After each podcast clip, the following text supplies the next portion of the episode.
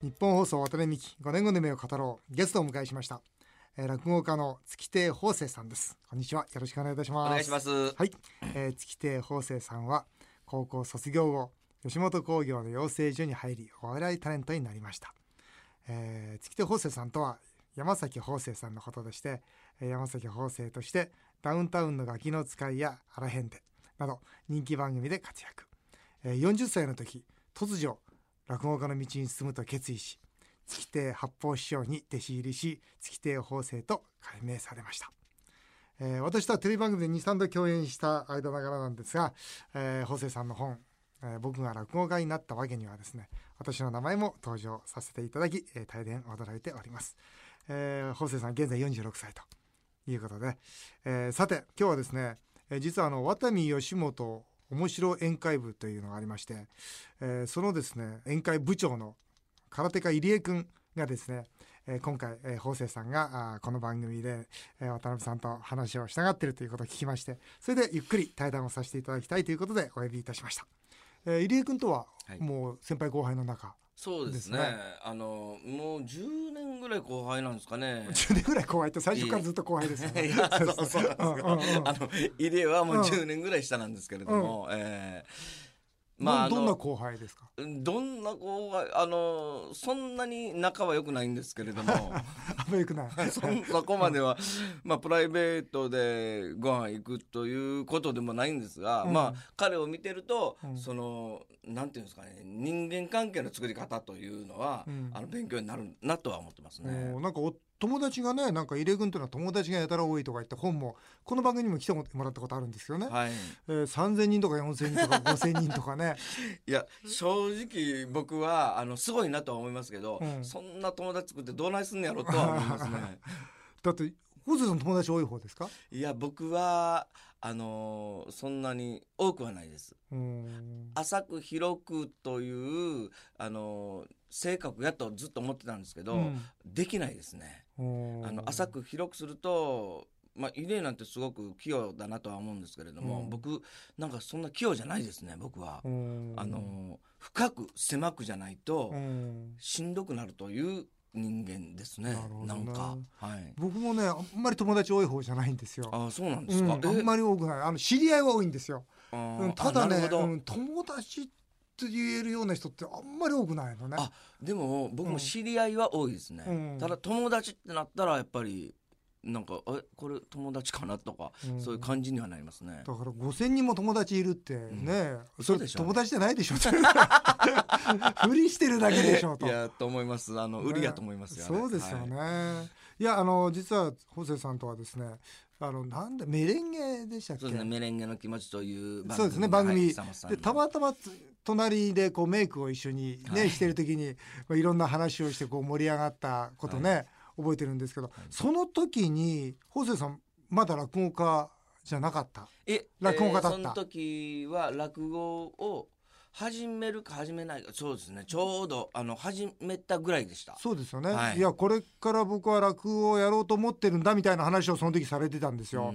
であそうか。お笑いの方がこう落語家になるんだと思って珍しいなと思ってそれでこう少しお話しさせていただいた時に、うん、えー、志の輔師匠の話が出たんですね、はい、で僕も落語好きなんですよって落語っていうか志の輔さんが好きなんですよねって話をさせていただいた時に、はい、ちょうどあの時えー、伊能忠敬やってたんですよね。はい、そうです、ね、師匠が、はい、志の輔さんが、はい、それで伊能忠敬っていいですよねっつってね、それで盛り上がったね。そうですね。ちょうど同じ演目をね、あのパルコ劇場でいつも毎年1月にやられてるやつを、はいはいはい、見させていただいて、うん、それで盛り上がったんですよね。そうです。いや僕ね、うん、いいですか？どうぞ。あのその時に志の輔師匠の話を、うん、まあいろんな方とするんですけど。うんうんあの面白いですね落語。もうすごいですね、うん、新作とかああいうのっていうので盛り上がるんですけど、うん、あの人の落語を聞いて人間的にいいですねって言われたのは、うん、本当議員だけだったんですね。そこで僕僕もやっぱりそのいろんな話し家さんのことを聞きながらね、話を聞きながら、やっぱりその人を見てるやなと知らんうちにね、うんうん、こういう人はあのどういう人なんやと、うん、落語を通してうん。どんな人なんやっていうところでうんうんすごく志の輔師匠はうん僕も感銘受けてたと思うんです、うんでもうん。それが言葉にはうん。なってなかった、うん。それを議員に言われた時にあなるほどな、うん。でも落語ってそういうもんかなっていうのはねうん。すごく勉強になりました。あの伊能忠敬の、まあ、生き方ですよね。それをずっとその、伊能忠敬という人を出さないで描いていったんですね、あの、うん。落語は。うん。大河への道って言いましたかね。確かそうはいいう落語名だったと思いますが、その時にその殿様が出てくるんですよね、でうん。殿様が出てきてそのら伊能忠敬が書いたこう地図をずっと眺める姿をえ、描くわけですよ、もうその時にはもう空気って言いますかね、その会場の空気がピシッと締まって鳥肌が立つようなね、はい。そんなその志の輔さんのあの、まあ、お話だったんですが、でもその時に志の輔さんってこういう人なんだなっていつも思うんですよ。なるほど、うん、例えば「歓喜の歌」なんてね非常に有名な創作落語がありますけど、やっぱりあの歓喜の歌であの最後に幹事の方が挨拶をするわけですよ。ね、この会場で「また来年もやりたいと思います」って言った時にこうもうガーンとくるんですよね。あこの人はきっとこの一言が言いたくてこの60分の落語を作ったんだなというのを伝わってくるんですよね。やっぱそこからあの人間性が見える。それはあの歓喜の歌でもうん「大河への道」でもうん。創作新作ですけれども古典でもやっぱりうん。師匠がやられるうとそのるある。人間性が見えるというのがあこれは僕は絶対にやっていかなあかんことやなっていうのがうん。本当にあの議員からあうん。のお話しさせていただいてうん。あこれはやろう。と本当に思いましたね。で僕は落語が好きなんじゃないんですよね。志の輔さんの落語が好きなんですよ、うん。だから志の輔師匠が好きうん。そうなんですよね。なんですよね。だからそれが一番ですよね。でも本当に。いつ聞いてるかっていうと昨日も聞いてるんですけどね。いつ聞いてるかっていうと家でこの自転車を漕ぐんですよ。うん。まあう運動のために。だって必ず自転車を漕ぐんですけど漕いでる時にいつも志の輔さん聞いてるんですよ。はあ。昨日ね帯球って知ってます？はい知ってます。あー昨日あももちろん知ってると思いますけど 失礼しました失礼しました。ええ昨日帯球聞いてましてね、ええ。ーね、その泉屋というね、そのす非常に盛んだったお店がこうどんどんどんどん没落していくところをずっとこうお話しされるわけですけど、うん。その帯球の中のその泉屋のまさにそのお亭主ですかね、うん。その方のなんて言いますか人の優しさとか良さとか、まあその人情とかうん。いうところがこう志の輔さんの話でこう伝わってくるんですよね。あ志の輔さんってこの人が好きなんだろうなっていうのは伝わってくるんですよ。うん。いやでも一番大事なことやと思います。あの、タレントでももう歌手でも何でもこの芸をされる方っていうのは、うんその芸を通してうん。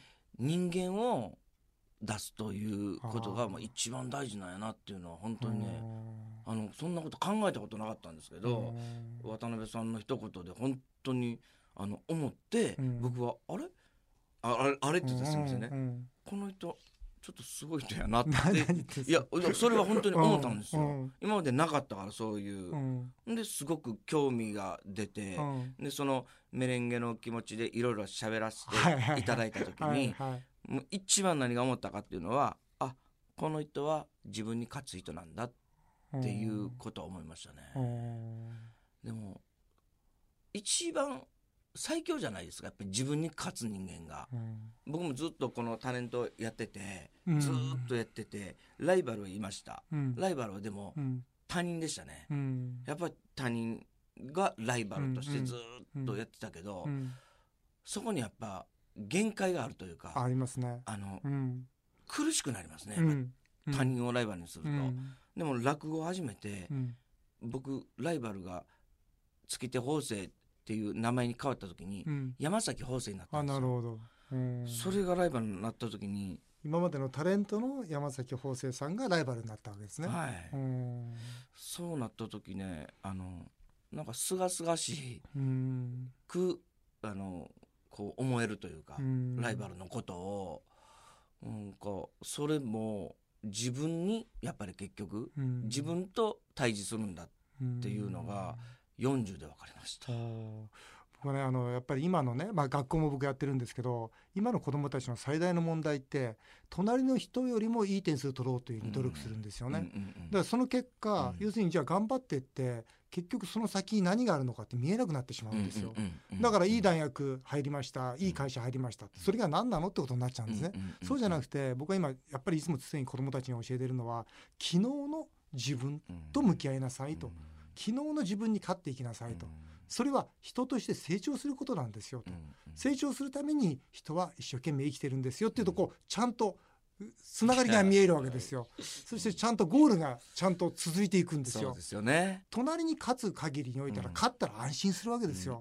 そうじゃない。昨日の自分だったらずっとライバルは常に存在し続けるんですよ。ねえ、うん、いやそういうことも僕はね、ああそらこの人金持ちなるわ 大きくなるわそれは本当に思いました もうだってもう勝ちすぎでしょ 本当に。渡辺さん負けたことないんじゃないですか自分に。自分にはね。ただやっぱりいろんな状況で。いやそれでもね自分にはねって言えるのって僕すごいと思いますよ。僕やっぱ負けまくりですもん自分に。本当に。負けちゃうんですか？いや負けあの勝つ時もあるんです。だから久しぶりに勝った時に、うん、うわーってこう本当に歓喜ですよ。でも基本は五分五分ぐらいですかね。あの本当負けますね。だ大体毎日毎日じゃないですか。変な勝負がね。そうですね。だから今日は延長ですよね。今日はこれやろうとか、うん、で今日の一日のスケジュールで、うん、でこれをやることによって昨日の自分を超えていこうということ。まあ僕の場合には全部手帳になってるんですよそれが、手帳で全部計画化して、その毎日こう赤鉛筆で消していくんですね、だからあ負けないんですよ。で多分あれじゃないですか。本崎さんって今日やることまあいいかとか思っちゃうでしょ？一応ね僕も、まあ、手帳というかそこまで、うん、あの緻密には書かないですけども、うんうんうん、パパッとは書くんですよ、うん、今日このネタを三遍稽古とかね あの新作をこ,、ここまで作るとか書きますけど、やっぱ2回やった時に、めっちゃやってるやんもうもういいか僕をやっぱ褒めてまうんです自分を もういいかというかめっちゃやってるやん俺。こんな3遍なんてしんどいで40分のネタをやるのしんどいで俺。でももう2編ちょっと汗かいてるやん俺。ってなるんでそこでだから一遍はなくなってる 褒めちゃうんだ。褒めちゃうんだな。褒めちゃうんですよ。でも渡辺さんはあのラーメンのね、うん、屋台の、うん、から始まって、うん、ラーメンじゃな小さい居酒屋だね。そっから始まってだいぶと言っても旅行行った時も5時に起きて家族を何や起こす。そうそうそう。正直家族からしたら迷惑だと思いますけど、でもそういう人間なんだ、それがもうそのまま続いてるんだっていうのがね、まあ僕一般人ですわそういう意味で言うと、うん、やっぱり考えられない。どうやったらそんなんなんねやろうっていうことを今日は聞こ聞きたかった。なんだろう習慣でしょ。習慣っていうのは僕は第二の人格だと思ってるんですよ。要するに、うん、だ習慣っていうのはそうじゃなきゃ気持ちが悪いって言うんですか？歯磨かないと気持ち悪いってあるじゃないですか、やっぱりそれはじゃあ歯磨いて偉いねってわけじゃなくて習慣なわけですよね、だから僕はなんか自分の今日やらなきゃいけないことをやり抜かなきゃ気持ち悪い。でその毎日毎日その自分の決めたところに行かないと気持ち悪い、これね変だけど僕はそうなんですよ。もし、うん、あの今までの人生でそういうことを決めてやらなかったことはあるんですか、あんまり記憶にないね。そのやらなかったという記憶がない、ね、僕も決めるんですよ、うん、でもなんかね忘れてまうんですよ。忘れちゃうんだ。忘れてしまうんですよ、うん、これは本当に自分に逃げてるっていうのもあるかもわからんけどでも本当に忘れてしまうんです、うん、ほんでパッとノート見た時あ、うん、こんなん書いてた。あそうなんだ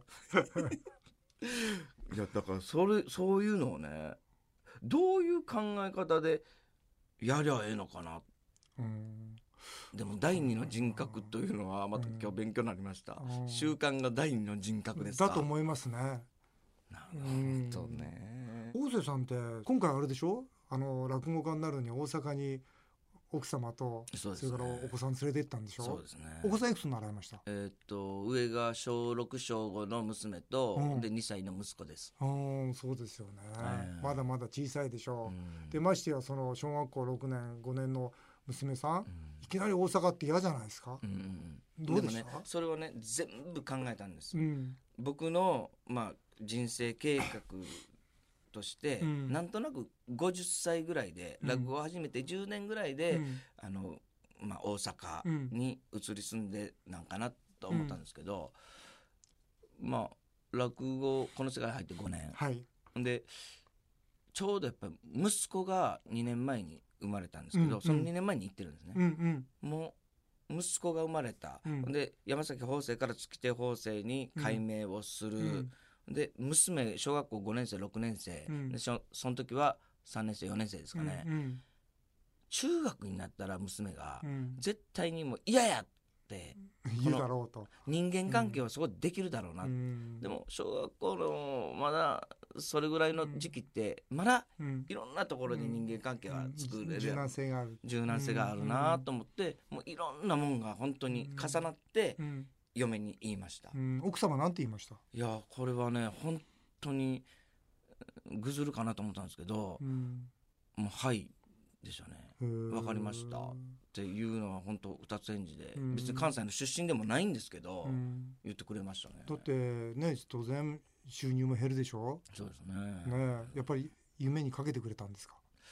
あの夢にかけたというか、そこまで楽観的な人なんで奥様が、はい、奥様もともとどこで知り合ったんですか？は東京です。ちょっとその場所聞いてんじゃないですよ。まあそのきっかけですよ。その例えば合コンとかナンパとかあるでしょ？それはねあの東京の六本木で、はい、握手してくださいって言われたんですよ。ファンだったんだ。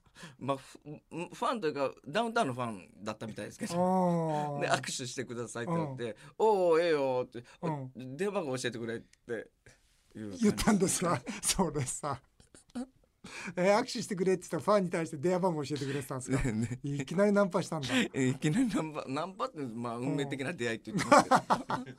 そんなこと言ったらいっぱい運命的出会いあちこちで電話番号聞いてたでしょ そういうことなんですけどでもそれはね今でもありがたいなって思いますね。